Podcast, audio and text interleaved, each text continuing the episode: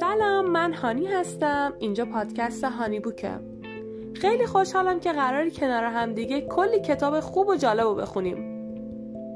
اولین کتابی که من برای این پادکست انتخاب کردم کتاب باشگاه پنج صبحی است. حالا چرا این کتاب رو انتخاب کردم؟ چون راستیتش خیلی دنبال نسخه صوتیش گشتم و پیداش نکردم. گفتم شاید شما هم مثل من جز اون دسته از افرادی باشید که دنبال نسخه صوتی این کتاب گشتین و پیداش نکردیم امیدوارم که از گوش دادن این کتاب لذت ببرید.